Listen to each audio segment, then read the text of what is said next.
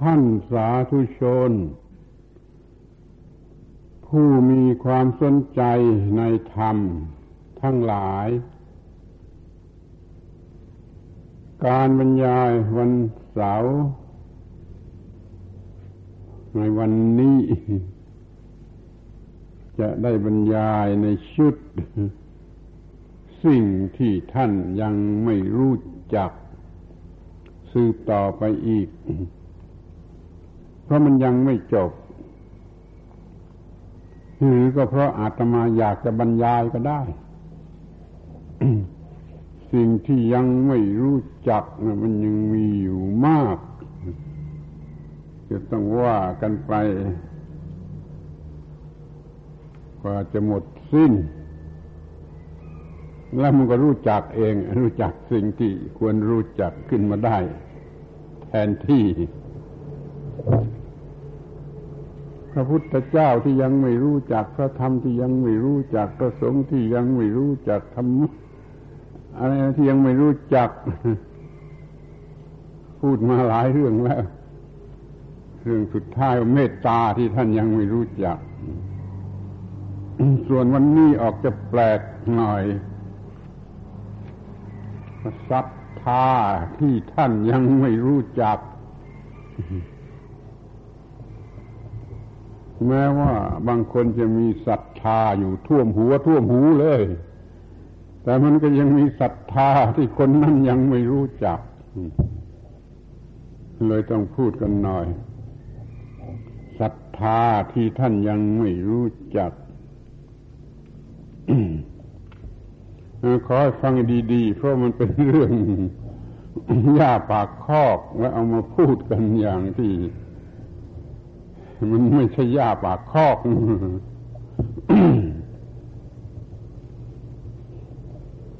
เรื่องศรัทธามันก็มีพูดได้เป็นสองฝ่ายคือเชื่อหรือไม่เชื่อหรือว่าเชื่อตัวเองหรือเชื่อผู้อื่น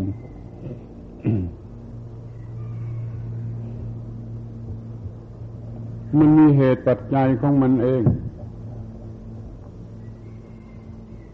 ศรัทธาที่โง่เขลางมงาย มันก็มีเหตุปัจจัยของมันศรัทธาที่ไม่งมงาย มันก็มีเหตุปัจจัยของมันท่านจงแยกแยกกัน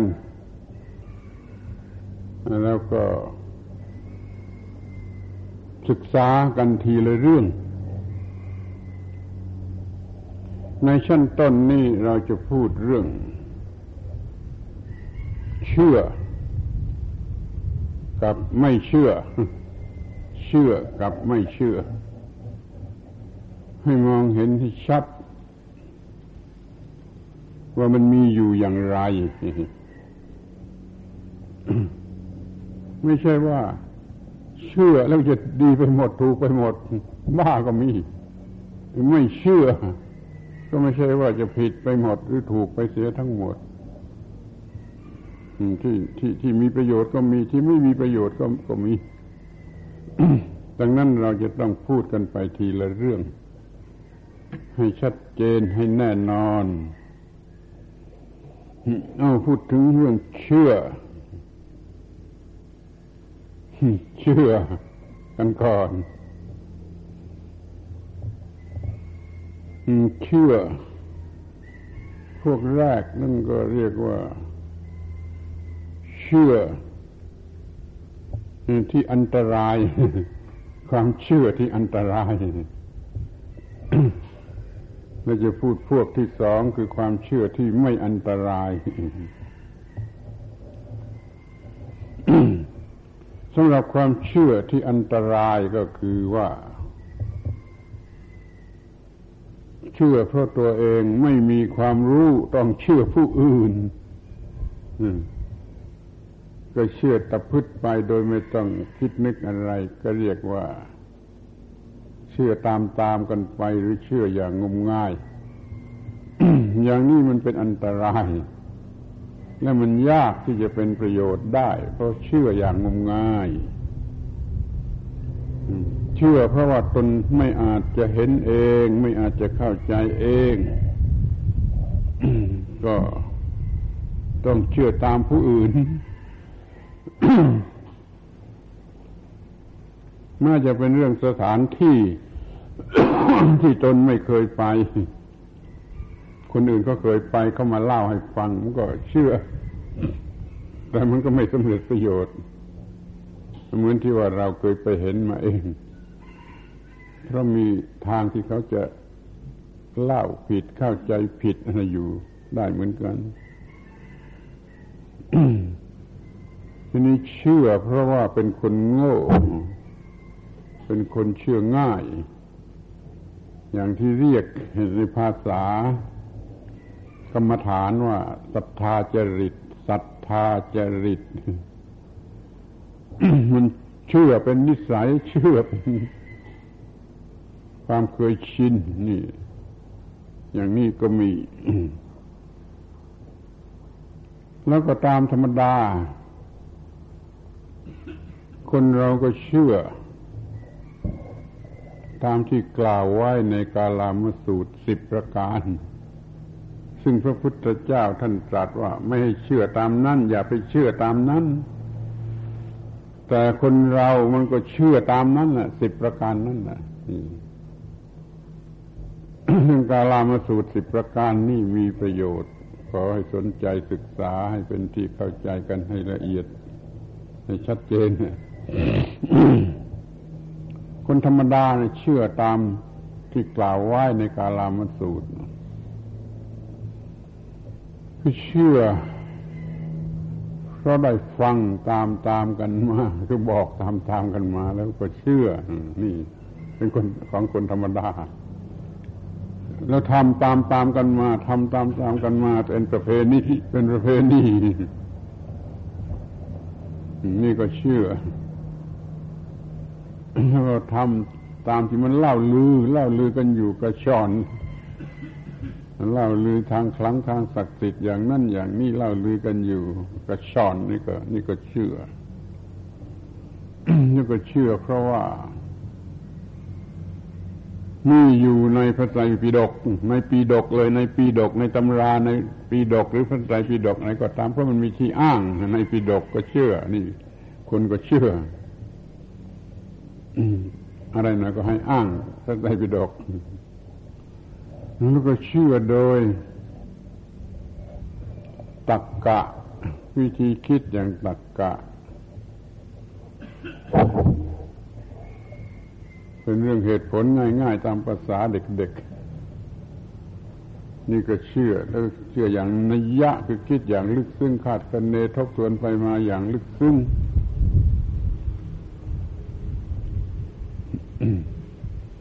แล้วก็เชื่อเพราะว่า ตามอาการตามอาการเชื่อไปตามอาการตามความเคยชิน ตามลักษณะที่เรียกว่า common sense แล้วก็เชื่อเพราะเหตุว่ามันทนทนได้กับความคิดของของเรานะเราไปพิสูจน์มันแล้วมันทนได้กับการพิสูจน์ของเรา เราก็เชื่ออย่างนี้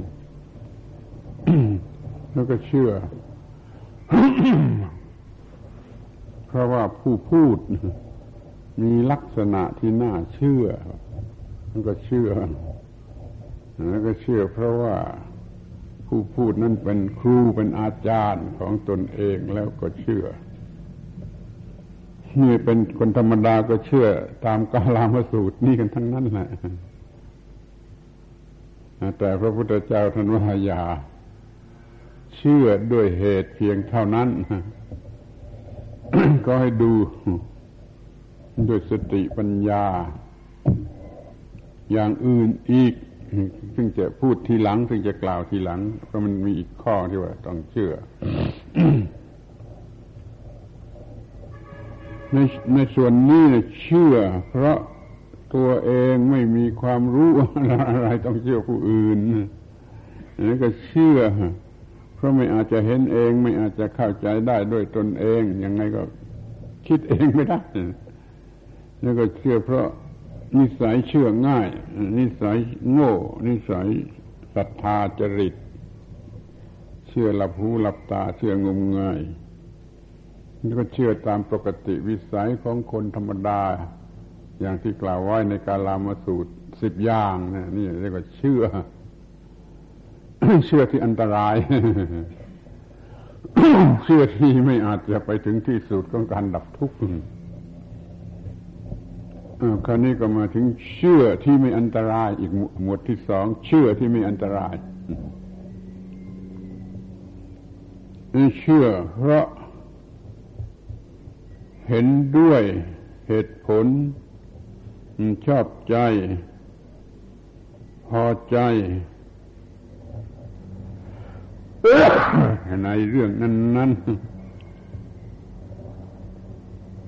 นนี่ก็เชื่อเพราะอาจจะเห็นตาม ด้วยตนเองว่ามันจริง มันจริง คือคร่ายครวนโดยโยนิโสมนสิการแล้วเห็นว่ามันจริงนี่ก็เชื่อเหตุผลที่มันแสดงอยู่ที่นั่นแล้ว ที่นั่นแล้ว เหตุผลที่แสดงอยู่ในตัว คำที่พูดนั้นแล้ว ไม่ต้องเชื่อผู้พูด ไม่ต้องเชื่อตัวคำพูด แต่เชื่อเหตุผลที่มีอยู่ในคำพูดนี่เชื่อที่จะให้เอาตัวรอดได้เป็นเชื่ออีกพวกฝ่ายที่ไม่อันตรายเอา มาพิจารณากันทีละอย่างละอย่าง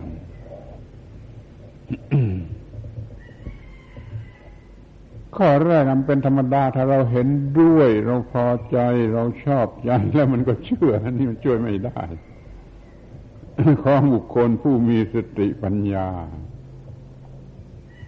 ใคร่ครวญพิจารณา ชอบใจเพราะว่ามันมีอะไรแสดงว่ามีประโยชน์ว่าไม่มีโทษ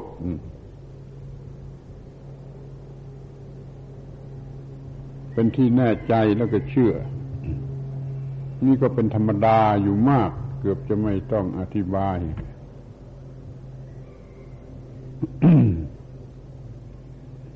ที่เชื่อเชื่อ เพราะอาจจะเห็นด้วยตนเองว่าจริง นี่ก็เป็นหลักคำสอน ว่าเมื่อ จะเมื่อได้ยินได้ฟัง เมื่อได้ยินได้ฟังเรียกว่าปรโตโคโสได้ยินผู้อื่นพูดแม้พระพุทธเจ้าตรัสก็เรียกว่าผู้อื่นพูด พอได้ยินผู้อื่นพูด แล้วก็เอามาทำโยนิโสมนสิการ มันมาหลังจากปรโตโคโส คือคำบอกกล่าวโฆษณาของผู้อื่น ที่เขาสอนสอนกันบอกกันนี่ว่าเรียกว่าปรโตโคโส หลังจากได้ยินตามวิธีนั้นแล้วเอามาทำโยนิโสมนสิการสำเร็จประโยชน์อยู่ที่ทำโยนิโสมนสิการ โยนิแปลว่าต้นเหตุ ต้นเหตุมนสิการ แปลว่าทำไว้ในใจ โยนิโสโดยต้นเหตุมณสิกาโรทำไว้ในใจโยนิโสมณสิกาโร ก็ทำไว้โดยในใจถึงต้นเหตุหมายความว่าได้ยินอะไรมาอะไรมาก็ทำในใจใครควรไปถึงจนถึงต้นเหตุ ว่ามันทำไมมันจึงพูดแล้วมันพูดว่าอะไรมันมีที่ตั้ง ที่เกิดอย่างไรใครควรไปจนถึง จุดตั้งต้นต้นเหตุ อย่างจะประพฤติพรหมจรรย์นี่ก็รู้อะไรเป็นเบื้องต้นของพรหมจรรย์จึงประพฤติ นี่เป็นหลักที่ท่านสอนไว้ทั่วไปว่าโยใช้โยนิโสมนสิการ หลังจากที่ได้ยินได้ฟังผู้อื่นพูด นี่ก็เป็นข้อที่สองที่ข้อที่สามที่ที่ที่มีความหมายสำคัญมาก ต้องฟังให้ดีนะ มันเป็นสิ่งที่ท่านยังไม่รู้จักก็ได้ ก็คือเหตุผลที่มันแสดงอยู่ในคำที่เขากล่าวนั่นเอง เหตุผลที่มันแสดงอยู่ในคำที่เขากล่าวนั่นเอง เข้าใจหรือยัง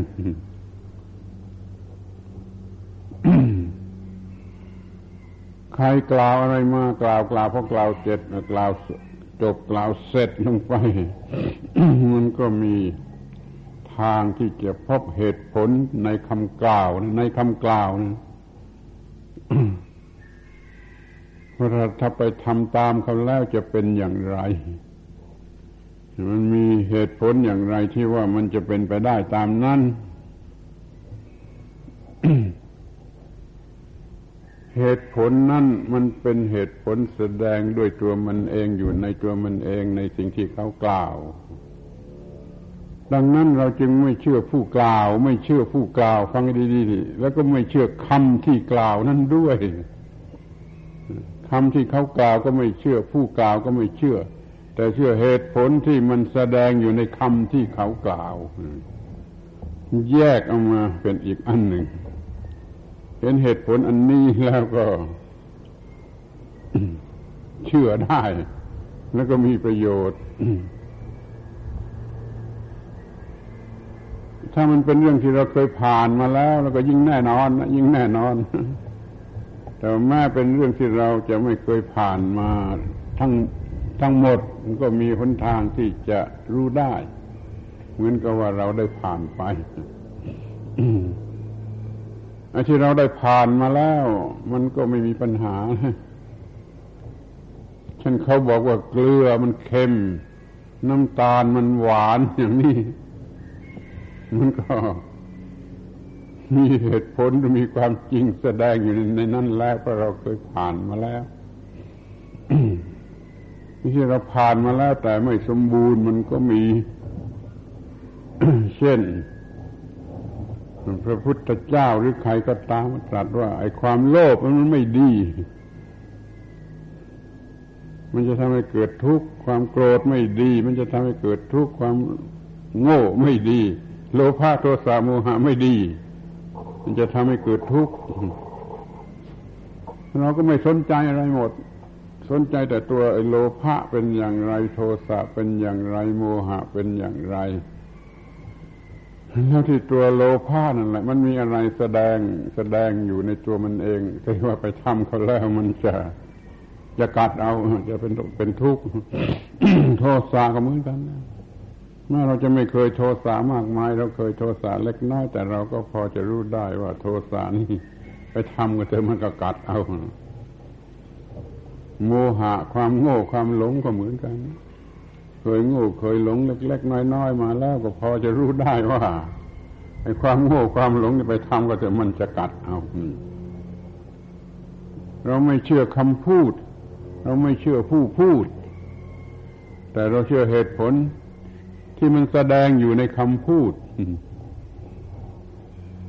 ปัดผู้พูดหรือคำพูดทิ้งไปเสีย เอาไว้แต่เหตุผลที่มันแสดง อยู่ในคำพูดนั่นที่เราเองเห็นได้ด้วยตนเองไม่ต้องเชื่อผู้พูด ไม่ต้องเชื่อคำพูดนี่เป็นความเชื่อที่ไม่อันตราย เป็นความเชื่อที่ ช่วยให้สำเร็จประโยชน์ ไม่เป็นทาต ทางสติปัญญาของผู้ใดคำนี้ช่วยจำไว้บ้างนะเป็นธาตุทางสติปัญญาของผู้อื่นเราไม่ได้มีความคิดของเราเราไปเป็นธาตุทางสติปัญญาเขาว่าอย่างไงก็เชื่อหมดดินี่เป็นธาตุเหมือนกันแหละแต่เรียกธาตุทางสติปัญญา ไม่ใช่ธาตุทางเงินทอง สิ่งของอะไรจะเป็นธาตุทางสติปัญญา เช่นฝรั่งพูดอะไรเราเชื่อหมด อย่างนี้ก็เรียกเราเป็นทาสทางสติปัญญาของฝรั่ง แล้วก็กำลังเป็นอยู่แล้วกำลังจะเป็นต่อไปด้วย ระวังให้ดีคำว่าเป็นทาสทางสติปัญญานั้นระวังให้ดีแต่เมื่อเรามาดูที่เหตุผลที่มัน แสดงอยู่ที่ตัวคำพูดของเขา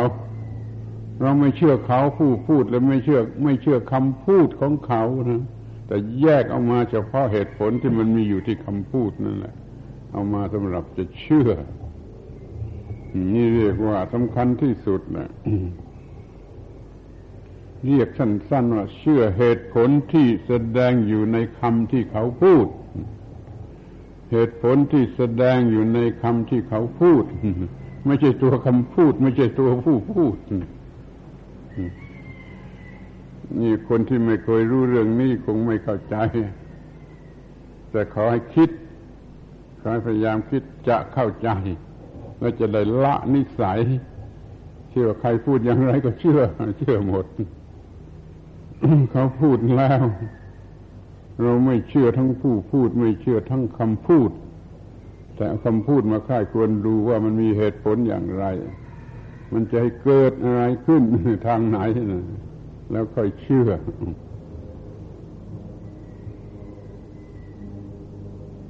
นี่เป็นเรื่องทางจิตใจ เป็นเรื่องทางจิตใจ ไอ้เรื่องทางวัตถุนั่นมันก็ลำบากอะลำบากเช่นสิ่งที่เราไม่รู้จัก เขาเอามาบอกว่าดี ถ้าเราเชื่อเขาเราก็ซื้อเราก็กินก็ไป เป็นตายยังไงก็ไม่รู้ เป็นเรื่องทางวัตถุนี่ลำบากสักหน่อย แต่ถ้าใช้สติปัญญาใครควรสังเกตดูเหตุผลที่เขาพูด แม้แต่สลากยาสลาก ที่ปิดขวดยาเพื่อขายยาหรือคำโฆษณา เพื่อขายสิ่งของต่างๆถ้าเราจะใช้เหตุผลกันบ้างมันก็พอจะบอกให้รู้บ้างไม่มากก็น้อยเอาไปทำมันข้าวไปกินมันข้าวแล้วมันก็จะเป็นอย่างไร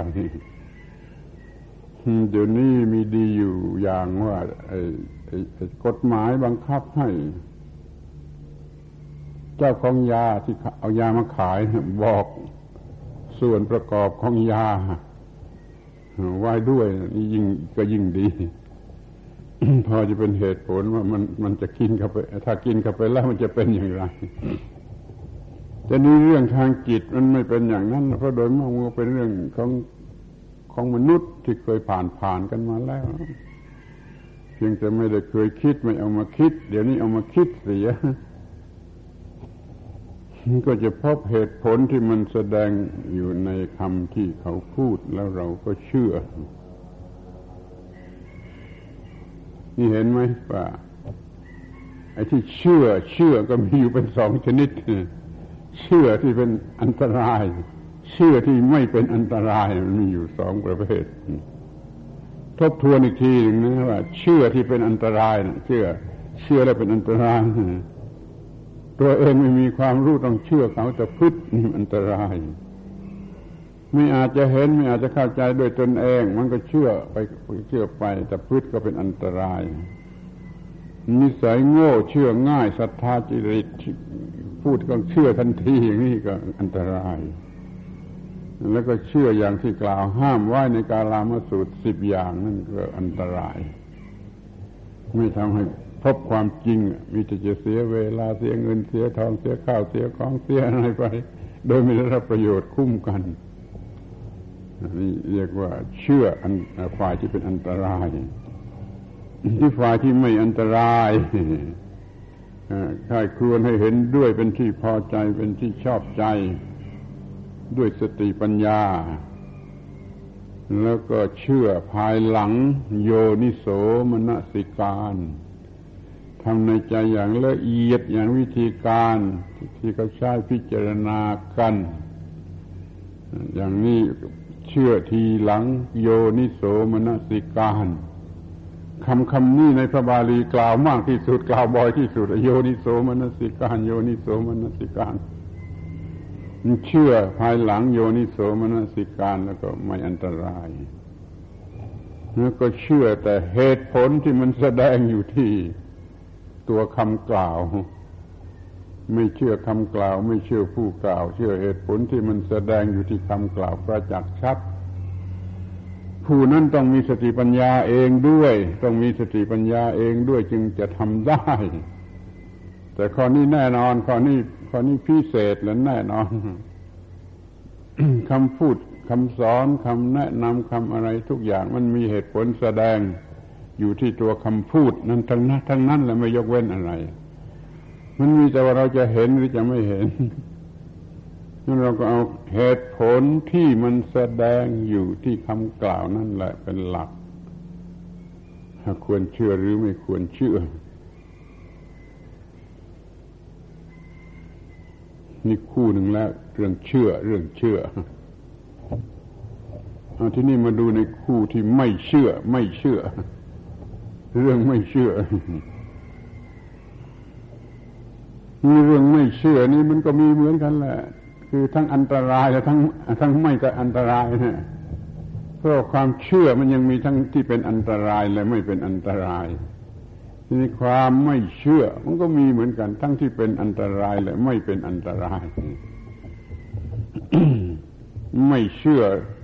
ไม่เชื่อ ที่ควรจะเชื่อมันก็เป็นอันตรายเพราะข้อหนึ่งข้อแรกนะไม่เชื่อ ฝ่ายไม่เชื่อนะไม่เชื่อเพราะมีความคิดเห็นของตัวเองอัดแน่นอยู่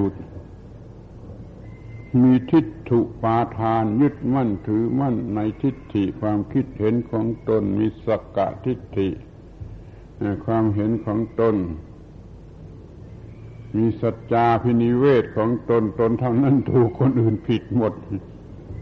นี่มันอัดอยู่ด้วยทิฏฐิเหล่านี้แล้วก็ไม่เชื่อไม่เชื่อ เพราะอัดอยู่ด้วยทิฏฐิอุปาทานของตนนี่อย่างหนึ่งที่ต่อไปสองไม่เชื่อไม่เชื่อเพราะน้ำชามันล้นถ้วย มันเติมไม่ลง นี่เราจะไปพูดกับคนที่น้ำชามันล้นถ้วย เติมลงไปไม่ได้ พูดตายมันก็ไม่เชื่อ ต้องเลือกเวลาที่น้ำชามันไม่ล้นถ้วยนะจึงจะพอพูดกันรู้เรื่อง ก็คือไปพูดกับคนที่ ที่อวดดีที่อวดดี อวดเก่งทนงตัว คนนั่นเหมือนกับปิดประตูตัวเอง ปิดประตูปิดประตูตัวเองอะไรอย่าเข้ามา ฉันไม่ยอมรับที่ไม่เชื่อ เพราะว่าน้ำชามันล้นถ้วยที่ถัดไปที่สามมันไม่เชื่อ เพราะยกหูชูหางเป็นนิสัย ถ้าไปเชื่อผู้ใดแล้วมันเสียเกียรติใช่ไหมเราไปเชื่อใครก็แล้วมันเสียเกียรติของตัวเอง เพราะฉะนั้นฉันไม่เชื่อ ไม่เชื่อมันจะเสียเกียรติของฉัน ฉันจะไม่เชื่อฉันไม่ยอมเชื่อนี่ความไม่เชื่อไม่เชื่อ ที่มีอยู่ทั่วๆไป แล้วก็ทำให้เสียหาย ไม่ได้รับประโยชน์นี่ ทบทวนอีกทีว่าไม่เชื่อเพราะมันอัดแน่นอยู่ด้วยทิฏฐิความคิดความเห็นอุปาทานของตนสองเพราะน้ำชามันล้นถ้วยเติมไม่ลงเติมไม่ลง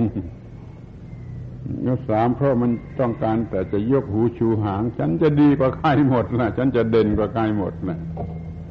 ฉันจะไปเชื่อใครได้ถ้าไปเชื่อใครแล้วมันเสียเกียรติของฉันหมดเลย นี่เรียกว่ามันไม่เชื่อ มันไม่เชื่อ ตามธรรมชาติธรรมดาของคนที่ไม่เชื่อ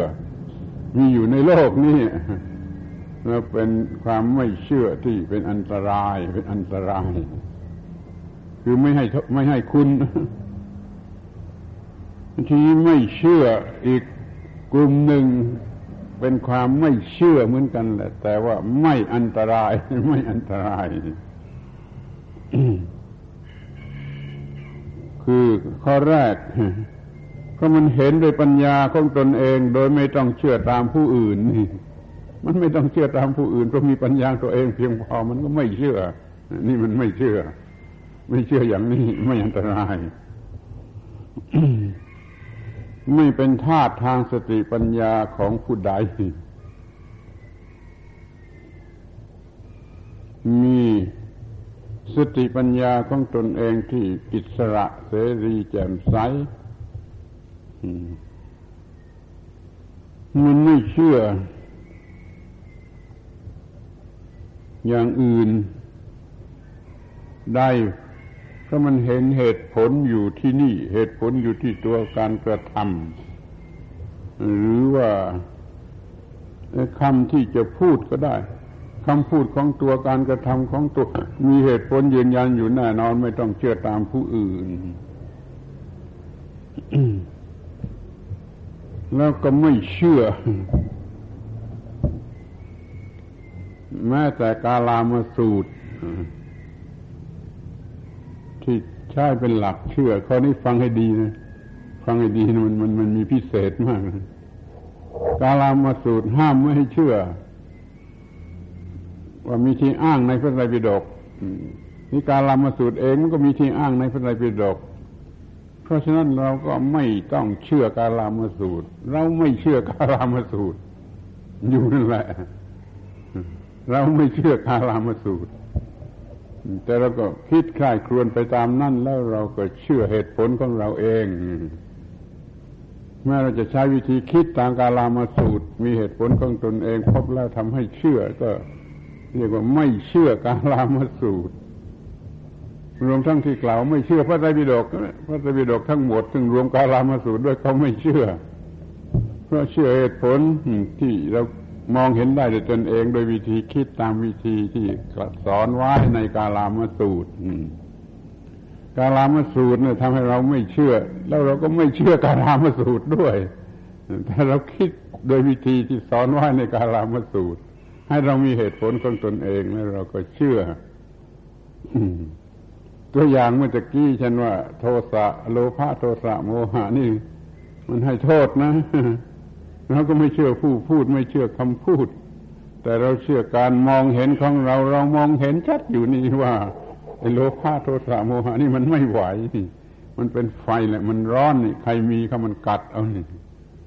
อย่างนี้เรียกว่าไม่เชื่อกาลามสูตร แต่มองหรือคิดตามวิธีของกาลามสูตร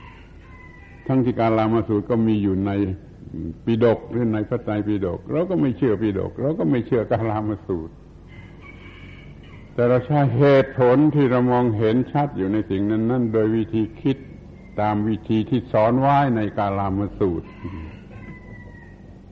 นี่ท่านทั้งหลายอาจจะถูกถามนะถูกเขาคนเขาถามว่าถ้าอย่างนั้นก็ ไม่ต้องเชื่อกาลามาสูตรด้วยสิเออเอ้าจริงสิจริงสิฉันไม่ได้เชื่อกาลามาสูตรเดี๋ยวท่านบอกให้ดูตามวิธีของกาลามาสูตรว่า อย่าเชื่ออย่างนั้น อย่าเชื่ออย่างนั้น อย่าเชื่ออย่างนั้น แล้วก็ไม่เชื่ออย่างนั้น แล้วก็ไม่เชื่อตามวิธีของเราที่จะเห็นเหตุผลที่แสดงอยู่ในกาลามาสูตร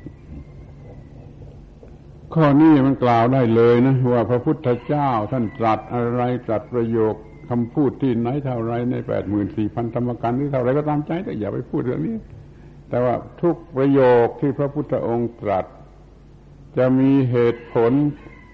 ที่เราจะมองเห็นจริงได้ว่าเป็นจริงตามนั้น พูดอีกทีนึงพูดนอกเรื่องก็ฟังให้ดีนะว่าพระพุทธเจ้าท่านตรัสอย่างไรนะข้อหนึ่งพระพุทธเจ้าท่านจะตรัสของแปลกหรือใหม่ อเราได้ยินก็หูพึ่งมันแปลกนี่พระเจ้าจะพูดเรื่องที่เราไม่เคยได้ยินได้ฟังของใหม่แปลก แล้วพระพุทธเจ้าจะตรัสมีเหตุผลอยู่ในคำตรัสนั้น แต่เราจะเห็นหรือไม่เห็นนั่นแล้วแต่ แต่คำตรัสของพระพุทธเจ้าทุกประโยคจะมีเหตุผลอยู่ในตัวคำตรัสนั้น นี่เราจะเชื่อเหตุผลนั้นได้ โดยไม่ต้องเชื่อพระพุทธเจ้าผู้พูด ไม่เชื่อคำพูด ไม่เชื่อผู้พูด แต่เชื่อเหตุผลที่มันแสดงอยู่ในคำพูดข้อสามพระพุทธเจ้าแสดงทำมีปาฏิหาริย์ปาฏิหาริย์นี่หมายความว่าให้ผลจริงตามนั้น ให้ผลจริงตามที่ตรัสเรียกว่ามีปาฏิหาริย์ก็จำให้ดีนะนี่พิเศษนะคำตรัสของพระพุทธเจ้านะ ทำให้เราได้ฟังของใหม่ของใหม่ที่มีประโยชน์ แล้วก็ตรัสมีเหตุผลอยู่ในตัวเอง อยู่ในคำตรัส แล้วก็มีปาฏิหาริย์อยู่ในตัวเอง คือจะสำเร็จประโยชน์ได้ตามที่ตรัส อย่างนี้เรียกว่ามีปาฏิหาริย์แสดงธรรมมีปาฏิหาริย์ข้อที่สองนะที่ว่ามีเหตุผลอยู่ในตัวคำตรัสนั่นแหละเอามาใช้ในที่นี้ ไม่เชื่อกาลามสูตร ไม่เชื่อผู้ตรัสกาลามสูตร ไม่เชื่อพระไตรปิฎกไม่ต้องเชื่อก็ได้ ถ้าจะเอากันจริง ๆ เชื่อเหตุผลที่มันแสดงอยู่ที่นั่นนะเหตุผลก็แสดงอยู่ที่ตัวกาลามสูตร ตัวกาลามสูตรก็ปรากฏอยู่ในพระไตรปิฎกแต่เราไม่ไม่เชื่อเพียงว่าเครดิตของกาลามสูตรหรือของพระไตรปิฎกหรือแม้แต่ของพระพุทธวจนะ แต่เราเชื่อเหตุผลที่แสดงอยู่ในพระพุทธวจนะนั่นเนี่ยความไม่เชื่อไม่เชื่อ แม้กาลามสูตรที่สอนวิธี ให้เชื่ออย่างฉลาดสิบอย่างเราก็ยังไม่เชื่อ แต่เราก็ใช้วิธีนั้น แล้วก็เพราะเหตุผลที่ควรเชื่อ ข้อนี้มันไม่ใช่เรื่องธรรมดา มันเป็นเรื่องพิเศษสำคัญที่สุดที่ทำให้ พระพุทธศาสนาของเราผิดจากศาสนาอื่น ๆนู่น ศาสนาอื่น ๆ ก็บังคับให้เชื่อนู่นวัดบัญญัติตายตัวต้องเชื่ออย่างนั้นอย่างนั้นนั่นศาสนาอื่นๆพวกนักวิทยาศาสตร์มันไม่เอาเพราะเหตุนี้แหละ พุทธศาสนามันไม่บังคับให้เชื่อให้เสรีภาพในการคิด พวกนักวิทยาศาสตร์มันจึงชอบพุทธศาสนาในพวกไอ้คนที่เป็นจอมนักวิทยาศาสตร์มันพูดไว้ว่า ถ้าจะมีศาสนาไหนที่จะทำความพอใจให้แก่วิทยาศาสตร์อำนวยประโยชน์ตามที่วิทยาศาสตร์ต้องการ ถ้าศาสนานั้นมีศาสนานั้นคือพุทธศาสนาเนี่ย คำพูดประโยคนี้มันก้องโลกไปหมดแล้วคุณยังไม่เคยได้ยินก็ได้ พุทธศาสนาไม่ไม่บังคับให้เชื่อไม่ต้องเป็นทาสสติปัญญาของผู้ใด เป็นอิสระเสรีที่จะมองเห็นเหตุผลแล้วก็เชื่อด้วยตนเองอาที่นี่มีคำสุดท้าย ที่ไม่เชื่อไม่เชื่อนะระวังให้ดี เป็นคำสุดท้ายเดี๋ยวจะตกใจนะมีจะตกใจนะคือว่าเพราะเป็นอัศโท คือไม่มีศรัทธา เป็นผู้ไม่มีศรัทธาโดยประการทั้งปวง คือพระอรหันต์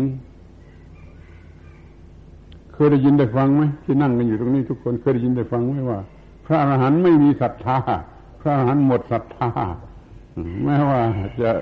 มีศรัทธาในตอนแรกประพฤติปฏิบัติไปจนเป็นพระอรหันต์พอเป็นพระอรหันต์เลิกศรัทธา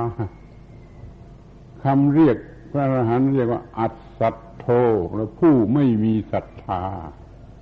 พระอรหันต์ไม่จำเป็นจะต้องใช้ศรัทธาอีกต่อไป ไม่จำเป็นจะต้องมีศรัทธาอีกต่อไป เลิกกันสำหรับศรัทธานี่พระอรหันต์เป็นผู้ไม่มีศรัทธา อย่างนี้เรียกว่าไม่เชื่อก็ได้ ไม่เชื่อ ไม่ต้องเชื่อ ไม่ต้องเชื่อไม่ต้องอาศัยความเชื่อรู้เองหมด ครบถ้วนอยู่ในตัวก็ทำถูกต้องเองหมด ไม่ต้องพึ่งศรัทธา ไม่ต้องมีศรัทธา ไม่ต้องอาศัยศรัทธาถ้าใจว่าไม่เคยได้ยินกันพระเนนทั้งหลายก็คงจะไม่เคยได้ยิน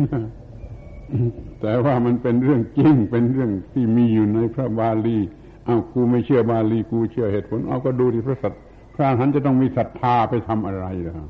จะต้องมีศรัทธาในอะไรอีกต่อไปอะ มันหมดเรื่องแล้ว มันจบเรื่องแล้ว มันถึงที่สุดของเรื่องแล้ว มันก็เลิกศรัทธา นี่เป็นผู้ไม่มีศรัทธาไม่ศรัทธา เพราะการที่เป็นพระอรหันต์ไม่เชื่อ ไม่เชื่อ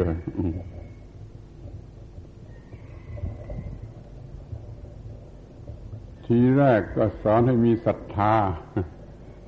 คำสอนที่พระพุทธเจ้าสอนให้มีศรัทธา และมีวิริยะศรัทธาวิริยะจิตอะไรมีศรัทธาแล้วก็มีวิริยะ มีสมาธิมีปัญญาศรัทธาวิริยะสสติ สมาธิปัญญา มีศรัทธาขึ้นต้นเลย เอามีศรัทธาเป็นแรกเลย แล้วมีวิริยะ มีสติ มีสมาธิ มีปัญญา พอปัญญาถึงที่สุดแล้ว ไอ้ศรัทธาก็หมดความจำเป็น ไม่ต้องมีไม่ต้องใช้บรรลุธรรมะสูงสุดเป็นพระอรหันต์แล้ว ไม่ต้องมีศรัทธาอีกต่อไปธรรมะอื่น ๆ อีกเป็นนั้นมากก็ยกเลิกพระอรหันต์เป็นผู้ที่ แปลกคนธรรมดาเรียกว่าเป็นเป็นอย่างอื่นจากคนธรรมดาผิดแปลกไปจากคนธรรมดาโดยตรงกันข้าม เมื่อเรายังไม่เป็นพระอรหันต์ยังจะต้องมีศรัทธาที่ถูกต้องศรัทธาที่เป็นไปอย่างถูกต้องอย่าง มีปัญญามีอะไรว่ากันไปเป็นเกลียวไปเลยแหละ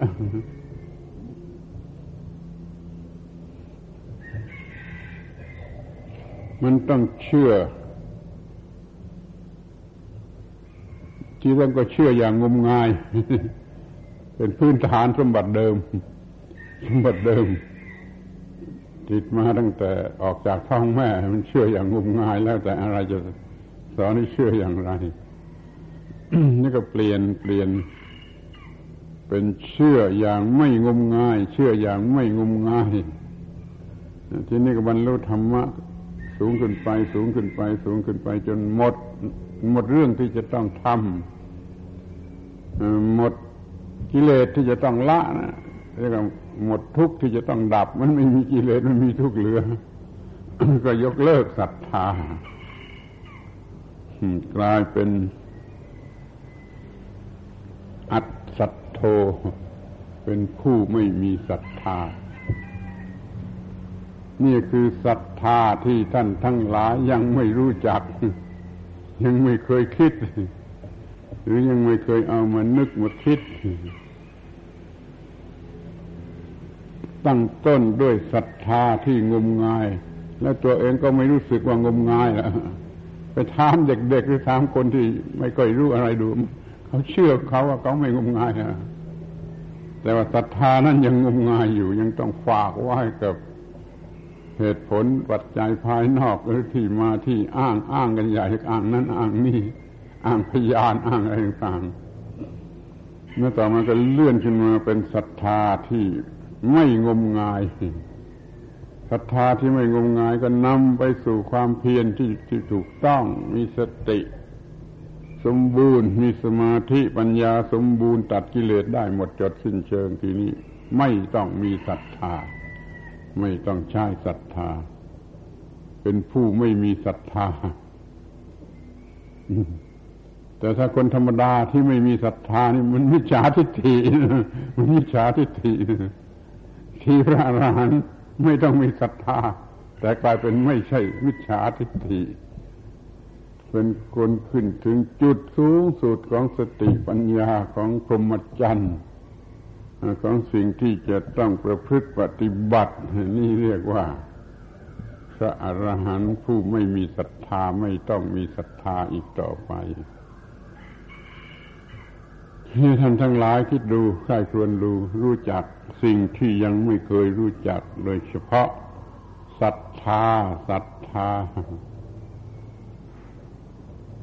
เทียบดูว่าเมื่อเรายังอยู่ในระดับที่งมงาย ถ้าเรายังมีศรัทธางมงายระดับงมงายไม่รู้ค่อยรู้อะไรในทีแรกแล้วก็ว่าศรัทธานี่จริงศรัทธานี่ถูก นี่ศรัทธาของฉันที่ถูก ไม่งมงายเมื่อเรามีความรู้มีปัญญามากขึ้น เออเราก็ค่อยรู้โอ้ทีแรกมันงมงายไว้ไม่เอาไว้เอาอย่างที่ไม่งมงายมันก็เลื่อนขึ้นมา ศรัทธาที่หลังโยนิโส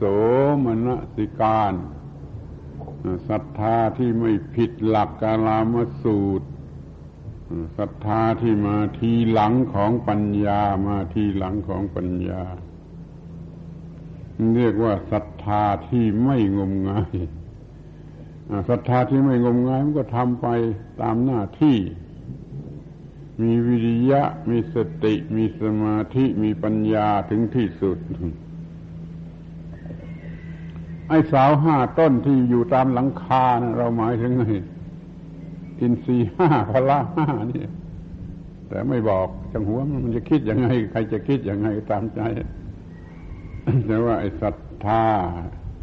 วิริยะสติสมาธิปัญญา เรียกว่าอินทรีย์บ้างเรียกว่าพละบ้างห้าอย่างนี่ มันเป็นเครื่องให้สำเร็จประโยชน์ ให้สำเร็จประโยชน์ให้บรรลุมรรคผลนิพพานนั่นตั้งต้นด้วยศรัทธา แล้วในที่สุดก็เลิกศรัทธา ไม่ต้องมีศรัทธา เป็นพระอรหันต์ผู้ไม่ต้องมีศรัทธา นี่ก็มีเท่านี้ เรื่องสั้นนิดเดียววันนี้ศรัทธาที่ท่านไม่รู้จัก เมื่อยังงมงายอยู่ก็ไม่รู้จักศรัทธาพอหายงมงายก็ยังไปติดศรัทธาปฏิบัติให้รู้ล่วงเสร็จไปเลยไม่ต้องอาศัยศรัทธา นี่คือผู้ที่รู้จักศรัทธาโดยแท้จริง โดยแท้จริงหวังว่าท่านทั้งหลายทุกคน จะซักฟอกศรัทธาของตนของตน ให้เป็นศรัทธาที่สะอาดที่ผุดพองที่ไม่งมงายซักฟอกนี่หมายถึงว่าทำให้มันหมด ส่วนเศร้ามองที่เป็นมุนทินเศร้ามองทำให้มันหมดเสียซักฟอกซักฟอก ก็เรียกว่า สังขายนาก็ได้ ไปมัวสังขายนาแต่แต่เรื่องอื่น เรื่องที่ควรสังขายนากลับไม่สังขายนา อยู่สังขายนาศรัทธาของตนนั่นแหละ สังขายนาแล้วสังขายนาอีก มันเป็นศรัทธางมงายหรือไม่ให้มันเป็นศรัทธาถูกต้องยิ่งขึ้น ยิ่งขึ้น ยิ่งขึ้น แล้วก็จะนำไปสู่ความเพียรสติสมาธิอะไรได้ถึงที่สุด แล้วก็เลิกศรัทธา ศรัทธาที่ขั้นต้นที่งมงายที่สุด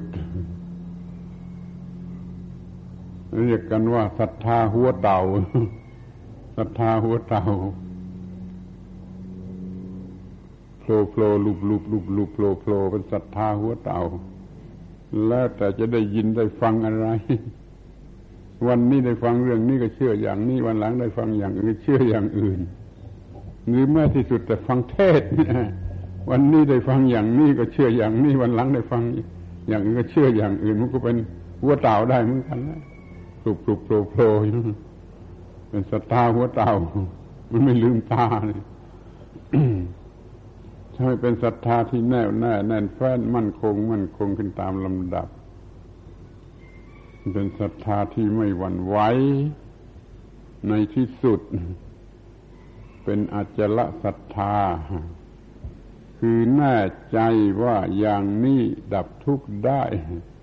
เพราะเห็นเหตุผลของคำพูดที่พูดอยู่นั่นว่ามีเหตุผลว่าดับทุกข์ได้จริง แล้วก็ปฏิบัติตามนั่นแล้วก็ดับทุกข์ได้จริงนี่ศรัทธาไม่หวั่นไหวศรัทธาเกิดไม่หวั่นไหวไม่หลุบหลุบปลุกลุกโผล่โผล่เหมือนศรัทธาหัวเต่า ก็นำไปสู่ระดับสุดท้ายคือประพฤติพรหมจรรย์สำเร็จบรรลุมรรคผลเป็นพระอรหันต์แล้วก็เลิกศรัทธา เลิกศรัทธาไม่ต้องมีศรัทธาคนที่เขาไม่เข้าใจเขาก็ไม่เชื่อนี่ว่า พระอรหันต์ไม่มีศรัทธา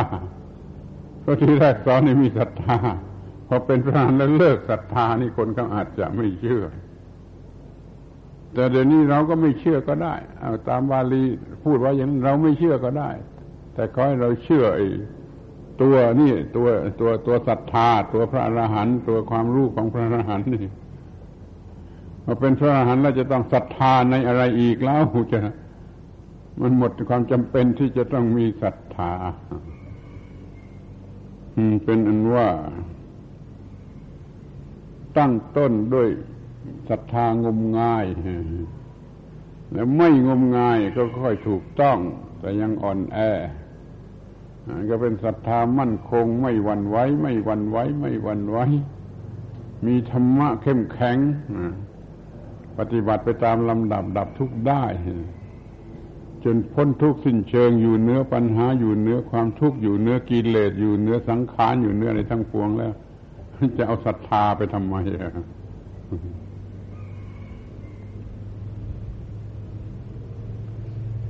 มันไม่มีเรื่องที่จะต้องทำอย่างนั้นแล้วก็ก็ ก็ไม่ต้องมีเครื่องมือนั่นแหละถ้าไม่ทำนาแล้วไม่ต้องทำนาแล้วจะเอาควายไปทำไมแล้ว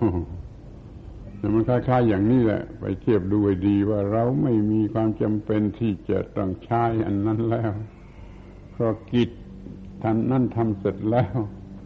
เป็นเป็นพระอรหันต์อรหัง ขีนาสโวสินอาสวะแล้ววุสิตวาจบพรหมจรรย์แล้ววุกตะกรณิโยทำกิจที่ควรทำสำเร็จแล้ว โอหิตะพาโรปลงภาระหนักลงได้แล้ว อนุปตตสัทธโธมีประโยชน์ตนตามถึงแล้วปริขีนาภวะสัญโยชโนหมดสังโยชน์ในภพแล้ว สมาธัญญาวิมุตโตหลุดพ้นพิเศษแล้วโดยปัญญาชอบ ธรรมะเหล่านั้นก็ไม่ต้องใช้สำหรับพระอรหันต์อีกต่อไป แต่ที่ระบุไว้ชัดนั่นก็ ระบุศรัทธาว่าไม่ต้องมีศรัทธาอีกต่อไป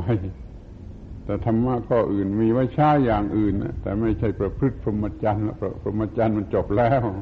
เอาไว้ใช้อย่างอื่นไม่ใช่สอนคนหรือว่าทำประโยชน์แก่ผู้อื่นต่อไปก็ยังได้ แต่ว่าศรัทธาศรัทธานี่พูดได้เลยว่าหยุดหรือจบ เป็นอัศโธไม่ต้องมีศรัทธา นี่เรื่องที่ท่านยังไม่รู้จัก สิ่งที่ท่านยังไม่รู้จักในวันนี้ พูดถึงเรื่องศรัทธาบางทียังต้องพูดอีกเรื่องอื่นอีก ที่ท่านยังไม่รู้จักนั่นแหละจะมาพูดกันมันหมดเลยจะกี่สิบเรื่องก็ตามใจมันเพื่อว่าจะได้รู้จักรู้จัก รู้จักสิ่งที่ควรรู้จักรู้จักมากขึ้นวันนี้มันก็หมดเรื่องของศรัทธา แล้วก็หมดแรงที่จะพูดแล้วด้วยการบรรยายในวันนี้ก็ต้องขอยุติลง ด้วยความสมควรแก่เวลา ปิดพระโอกาสให้พระคุณเจ้าทั้งหลายสวดบทพระพระธรรมคณะสาธยาย แสดงหลักธรรมะที่ให้เกิดกำลังใจเข้มแข็งกล้าหาญอดทน ในการที่จะประพฤติพรหมจรรย์เรื่อยๆไปจนกว่าจะถึงที่สุดสืบต่อไป เอวังก็มีด้วยประการฉนี้